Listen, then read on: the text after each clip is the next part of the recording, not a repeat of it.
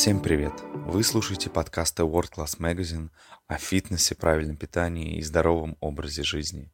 Меня зовут Сергей Каренин, и сегодня мы поговорим о том, какое мясо лучше.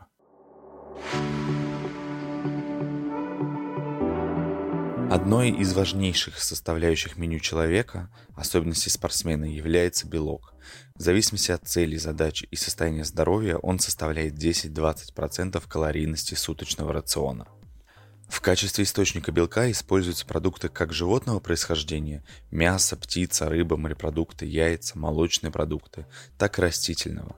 К ним относятся зерновые, бобовые, грибы и орехи. Основная часть мяса – это мышечная ткань, в состав которой входит влага, белки, липиды, экстрактивные и минеральные вещества. Питательная ценность мяса обусловлена полноценными белками, содержащими незаменимые аминокислоты.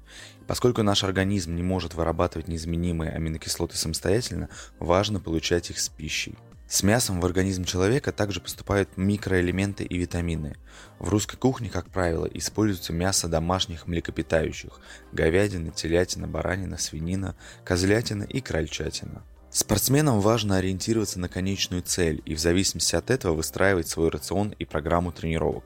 Так, бодибилдерам необходимо большое количество белка, поскольку им нужен строительный материал для построения новой мышечной ткани. Легкоатлетам, это бегуны, велосипедисты, необходим иной подход – меньше белка, так как им важна выносливость. Если человек часто употребляет мясо, он набирает вес. Спортсмен будет испытывать значительно большее сопротивление внешней среды, а значит терять больше энергии. Проведенные в 2013 году японскими учеными исследования показали, что употребление в пищу излишнего количества белка сдерживает формирование у человека выносливости из-за того, что уменьшает число митохондрий, микроскопических энергетических станций, расположенных в клетках мышц, где и происходит аэробный метаболизм и они наше тело создают под воздействием тренировок. В то же время при редком употреблении мяса человек теряет силы. Для транспортировки кислорода к клеткам необходим гемоглобин. Он строится из белка и железа, которые содержатся в мясе и субпродуктах. Нельзя однозначно сказать, какое мясо лучше. Очень многое зависит от человека, от его пищевых привычек, индивидуального набора ферментов и от общего состояния здоровья пищеварительной системы. Это непростой метаболический пазл, в котором около 2700 ферментов и 896 химических реакций. Нам каждый день необходимо потреблять продукты из всех групп, цельные злаки, овощи, фрукты, животный белок, орехи, семена, масла и молочные продукты. Но и внутри групп необходимо разнообразие. Не стоит все время есть одну куриную грудку. Лучше, если в рационе из этой группы продуктов, а в нашем случае белковый, будут и говядина, и крольчатина, и индейка, и даже свинина. Говядина – это один из самых древних видов домашнего мяса и источник главных строительных компонентов суставных тканей, коллагена и эластина. Вот почему говядину употребляют для профилактики болезней суставов. А повышенное содержание цинка обуславливает полезные свойства говядины для мужчин. Этот металл отвечает за бесперебойную работу предстательной железы и интенсивный сперматогенез. Что касается свинины, то ее польза в том, что в ней содержится свиной жир, сало. Он усваивается легче, чем любой другой животный жир и оказывает наименьшую нагрузку на пищеварительный тракт, предупреждая расстройства и патологии кишечника. Если жир срезать, то оставшееся мясо окажется достаточно постным. Этим состав свинины хорош. В ней легко отделить жир от мяса и, если в том есть необходимость, употреблять все по отдельности. Тушка кролика содержит до 85% мяса, которое усваивается нашим организмом почти на 90%. Для сравнения, этот показатель у говядины и свинины значительно ниже. В составе мяса кролика меньше балласта, сухожилий и костей. Оно легко разделяется на мясо и жир, да еще не вызывает аллергии.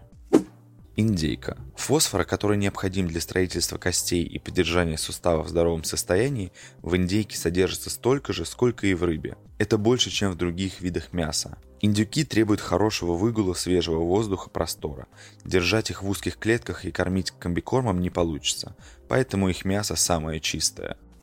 Домашние куры, выращенные в просторных вольерах на разнообразном питании, лучше, чем заводские бройлеры, которые кормят комбикормом и стимуляторами роста. Мясо домашних кур содержит много полноценного животного белка. В его состав входят все необходимые аминокислоты, набор хрящевых белков и строительный материал для тканей нашего организма. А белки, коллаген и эластин, содержащиеся в куриных лапках, пойдут на пользу тем, кто страдает болезнями суставов. Баранина. Она богата витаминами группы В, а именно В1, В2, В3, В5, В6, В9 и В12. Благодаря им баранина хорошо влияет на обмен веществ, ускоряет процессы синтеза в организме питательных веществ и повышает общий тонус. В состав баранины также входят витамины Е, Д и К, улучшающие работу кровеносной и иммунной систем и укрепляющие скелет. Креатин – это популярная спортивная добавка для людей, которые занимаются силовыми видами спорта – при правильном тренинге действие креатина проявляется в достижении спортивных результатов.